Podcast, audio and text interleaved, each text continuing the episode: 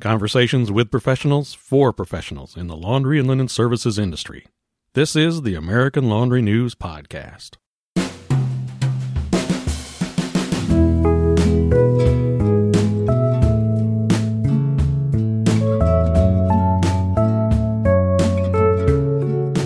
Welcome, everybody. I'm your host, Matt Poe, editor of American Laundry News. This is episode 23 of the American Laundry News Podcast, Reducing Rewash, during which we'll talk about causes and solutions to rewash. My guest today is Gregory Gicewicz, President and CEO of Sterile Surgical Systems located in Tumwater, Washington. He has 12 years experience running a healthcare laundry and sterile surgical pack processing plant, which processes approximately 12 million pounds of healthcare textiles across acute care hospitals and medical outpatient facilities located around the western Washington state region. Welcome to the podcast, Gregory. Thanks a lot, Matt, and thanks everyone for listening. So let's start out with a definition. How do you define rewash in an institutional or industrial laundry? So there are lots of ways to define rewash, and I think one one of the most important things is define what you call rewash in your laundry and educate your people to that and stick to that definition. So for for our particular laundry, we define rewash as a dirty product that has been washed that does not meet quality standards of our plant and has a high likelihood of being able to be cleaned in a subsequent stronger formula. So, for example, something that, that has a, a dirty yellow bodily fluid stain that would classify as rewash, something that has uh, damage, a, a, tear, or you know maybe a, a, a, pen or some stain that is not coming out, or something that has been rewashed many times before. That would not count as rewash. That would count as reject. So, how can rewash impact a laundry linen service then? Obviously, first of all, if dirty product that didn't get pulled out in, in the rewash process or didn't get rewashed makes it to a customer, that that's very bad. It, it, could affect patient safety and, and it could affect your quality reputation and really bad, severe things downstream. So hopefully that never happens and, and you don't find out about that from customers, but you have internal processes in place to catch things like that. But even if you do catch it internally, it has a, a, really bad negative impact if it gets out of your rewash parameters. So just real quickly, one rewash doesn't get sent out if it's caught. So you get less revenue, you get less pounds and, and you have to handle that rewash again. Two, on the, the finish side, it's causing confusion. It's clogging up your area and, and you have to do something with it. And uh, everyone who works in a laundry knows you want to keep that area as clutter free, as clean as possible. And you want something done with everything and rewash kind of adds to the confusion of that. Then three, it has to be processed again. So it has to be sorted again. It has to be loaded again. It has to be washed again. And typically the rewash formulas are very expensive formulas using more chemistry, more heat, more water, more time and everything. And that's super expensive. And then typically it would go back to the finish and you're going to get less out of that than you would normal linen. So with, with your normal linen, you might get 98% good product out of that. With a rewash load, you'll probably get something significantly less, like, like 90% or 85%. And those are the reject are things that, that didn't come out in that stronger formula. Well, that's very interesting. So th- these things added together are, are really, really expensive. And, and actually another one that people don't think about, this is one of the big challenges that we have is if you're a COG plant, meaning you wash customers' goods and you don't own the linen, or you're a mixed batch plant where you have some rental and some COG items, that, that's how our plant is, a bad rewash process can wreak havoc on lots of things. So for example, you're doing customer A and you're running your pillowcases through the ironer and people are pulling out out the dirty pillowcases for customer A, then you transition to customer B, but haven't handled the rewash from customer A. Guess what just happened? You know, maybe, possibly, not that this would ever happen because we all have super, super perfect uh, finished laundry employees. Right, right. But there's a really small chance in some laundries I've heard about, of course, not ours, that that maybe those customers' products got commingled, and that that's always a bad thing. So, can you share an example in your own facility where rewash has negatively impacted the business? I, I can actually share a, a great example. I received an irate phone call from a COG customer saying, I got no pillowcases. I need pillowcases. And this was a small customer that owns their own linen. So I thought, hmm, that's strange. Like I know that you sent us pillowcases. So I went on my wild goose chase of driver. Did you bring enough carts back? And were they sorted properly? And were they washed properly? And what happened to it? And then I found out what had happened as I described in my, my earlier example was they had been taking out pillowcases in the rewash or in the dirty. Um, the ironer team had been doing this and this had been going on for a week. No one had processed the rewash and guess what? They're out of pillowcases. so that that's what happened. And we, we, yeah, so in a, a search through the plant, we found up oh, there's the cart of dirty and there's a bunch of pillowcases in it. And because this was not a huge client of ours, it was a very small client, we thought, oh, this is only like 50 pillowcases, no big deal. But they thought, hey, guess what? We only have like 100 pillowcases. This is a very big deal. Earlier, you had talked a little bit about percentage wise of how much you can get the stain out, but let's talk a little bit. What would you consider an acceptable rewash percentage in a laundry? I mean, does linen type, stain, all that impact that percentage? Yeah, d- definitely. And I, I'm always hesitant to give typical averages or, or typical standards. I think it's it's super important for laundries to define these themselves internally based on their you know, wash formulas and their product mixes and their soil classifications and all that. That being said, I, I think two to three percent is typical in healthcare. You know, maybe a little bit higher in hospitality, two to six percent is more typical. And, you know, things that affect this are the types of product you're dealing with, the types of soil you're dealing with, what's acceptable, what's not acceptable, what's the, the color of your linen, what's the linen type. So what I, I think is, is important is define what the correct percentage is or what the optimal percentage is and run your plant around that. So find the number that works for you and make that your standard. And now you'll know, okay, if we're not hitting that standard, then let's dig a little bit deeper. And one of the things, rewash is a bad word, right? Oh my God, rewash yes, is higher, yeah. product is dirty. Everyone I talk to, the rewash is like the dirty word there, yeah. right, yeah, it's a dirty word. Ha, that, that, that's a, that's a good one. But we actually, we actually love rewash. No, I, I'm, I'm being a little bit facetious, but rewash is a great indicator. It's a great teller of how you're doing. And the thing that I always preach to our people is if, if I get that call from the customer, we failed. If I get that call from the laundry, I'm the happiest guy in the world because that allows us to fix that before there's any customer impact or customer damage. So we really use rewash internally as a great metric of things are looking good from a wash quality perspective or things are looking bad and we need to we need to adjust something definitely makes sense there. So let's now move on to the causes of rewash, such as poor sorting, the difficult stains, and all that. Let's uh, look at the more common causes of rewash.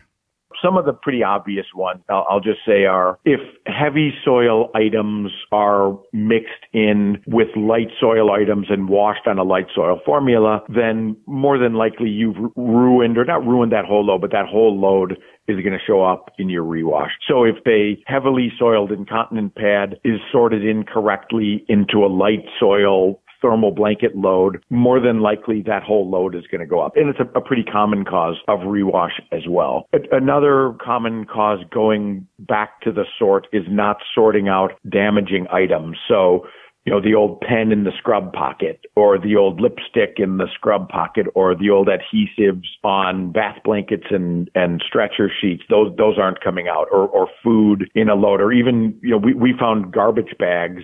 Some people in hospitals, again, those people are, are perfect too, and they would never make a mistake. But once in a while, a big pile of garbage, someone mistakes that through either uh, carelessness or deliberate, I don't want to deal with it, and they throw a whole pile of garbage in the soiled linen. So if, if that doesn't get washed out, that, that can certainly impact rewash. In your experience, have you encountered rewash caused by, say, unique circumstances, the uncommon causes?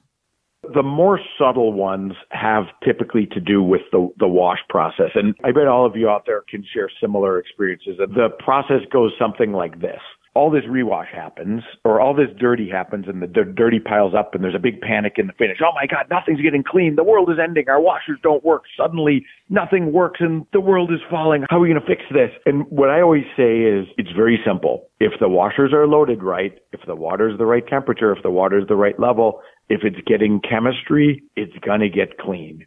So when the rewash goes high, one of those things isn't happening every single time. Now, there's a lot of those things that can happen. Let's go through a couple of these that can cause high rewash. Mm-hmm. There's the perfect world, which we all write about and we all think exists. And then there's the real world that we live in. And, and unfortunately, I live in the real world. So right. I'll give some things that have happened. We have a new operator on the wash deck and the new operator overloaded a machine or underloaded a machine. So there's incorrect chemistry and there's not good mechanical action. That will always cause a spike in rewash for that one load. Unless the person's doing it on all loads, it will typically be like one or two isolated loads out there. So it's fairly easy to identify based on what the items were and based on when it occurred. Other more subtle ones, the boiler went down or the hot water heater went down and no one caught it. So you're washing with cold water. You know, that, that affects everything and pretty easy to find. Leaky valves can be very tricky to find, especially if they're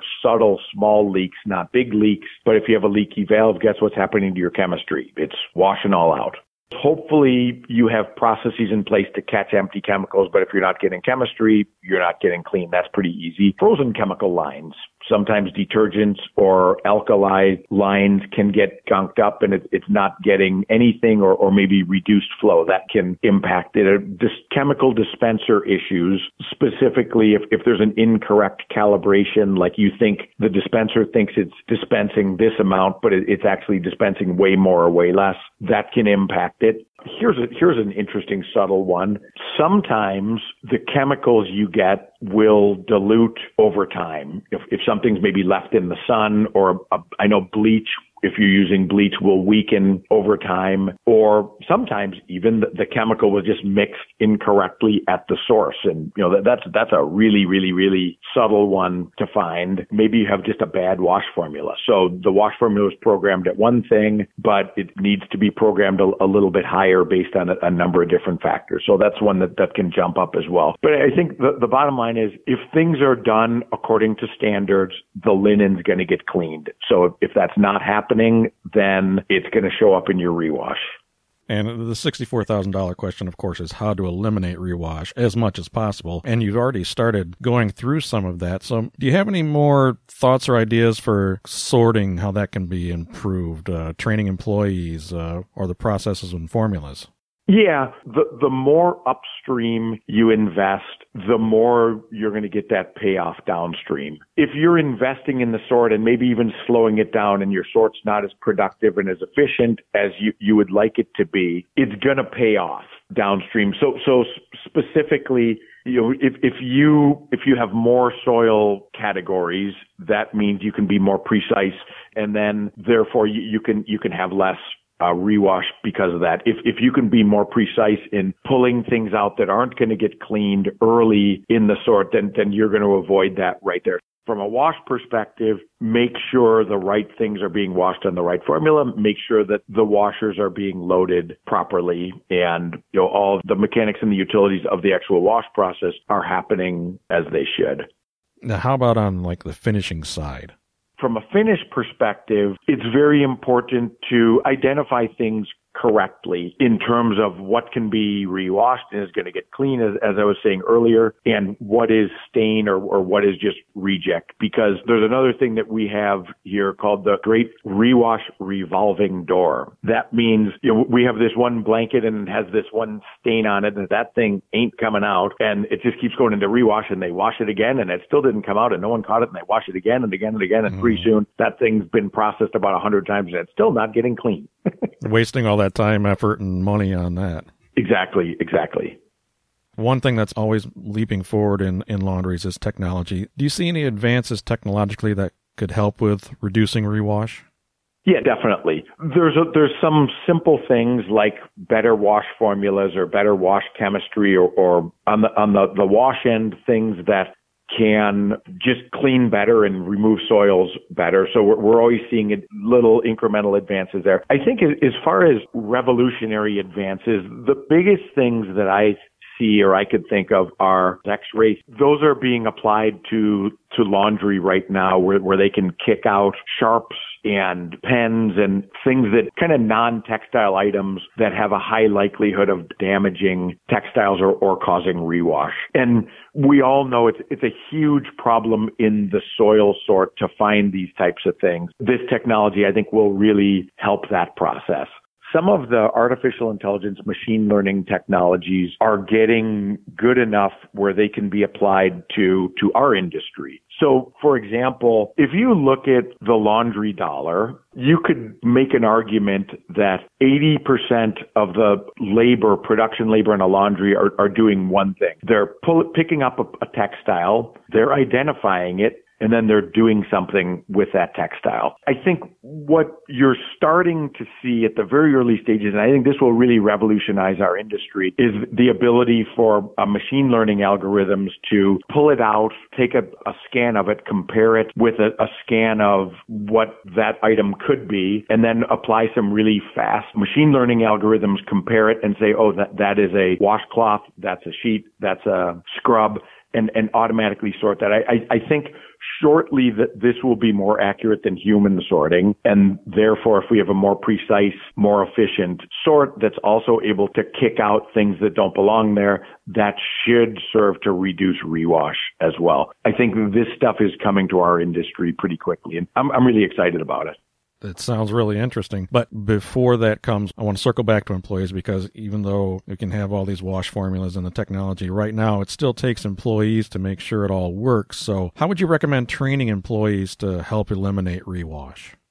Yeah, that's a super important question. It starts at the sort. So at the sort, identify those categories of linens and train people on what those are. Identify those categories of soil and train employees on those and, and get them as good and as precise as possible up front to a- avoid the, the downstream problems. Focus on accuracy and precision over speed until they're up to speed and give constant feedback. So in our plant, two of our most important metrics are rewash percentage, which comes from the finish, and miss sort, which also comes from the finish. So the, the feedback for the sort people is, hey, our, our rewash on this day was this, and our miss sorts were this, and we need our miss sorts to be here. So great training with, with great feedback and goals to, to hit the standards of, of what they should be. On the wash deck side, pretty basic blocking and tackling. You know, make sure that your weights are correct, make sure that your loads are correct, make sure that your formulas are correct.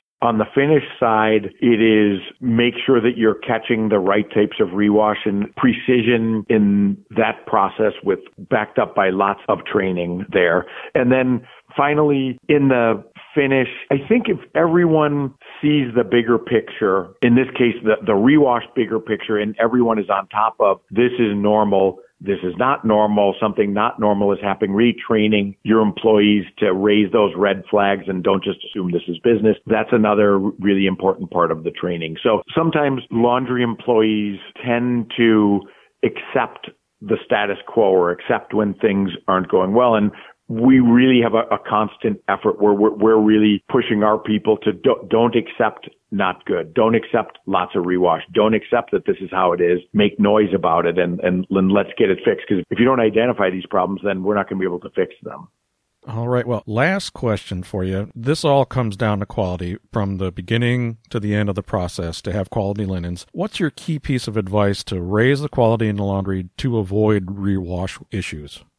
I would say the two things. One is define the standard and communicate the standard and share that with everyone and have everyone aware of and driving to that standard. So everyone in the plant should be metric on rewash or they should be aware of what the standard is and have that shared common goal of, of getting it to where we want it, you know, 2% or 3% or whatever you define as a plant. My other bit of advice is focus your resources and your efforts as far upstream as possible because that is typically the least expensive place to, to focus it, but it, but it, it's the one with the, the highest dividend. The farther down the line that something happens, the more damaging that becomes. So focus those things early and prevent it from the catastrophic case where that actually has customer impact or patient impact.